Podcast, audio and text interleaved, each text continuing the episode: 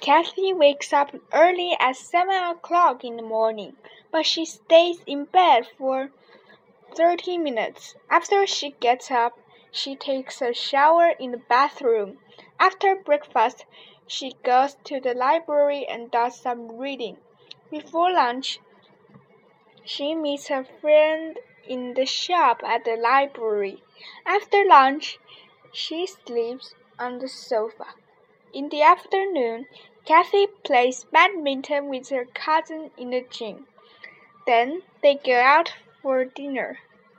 They have a big dinner and talk about their school friends.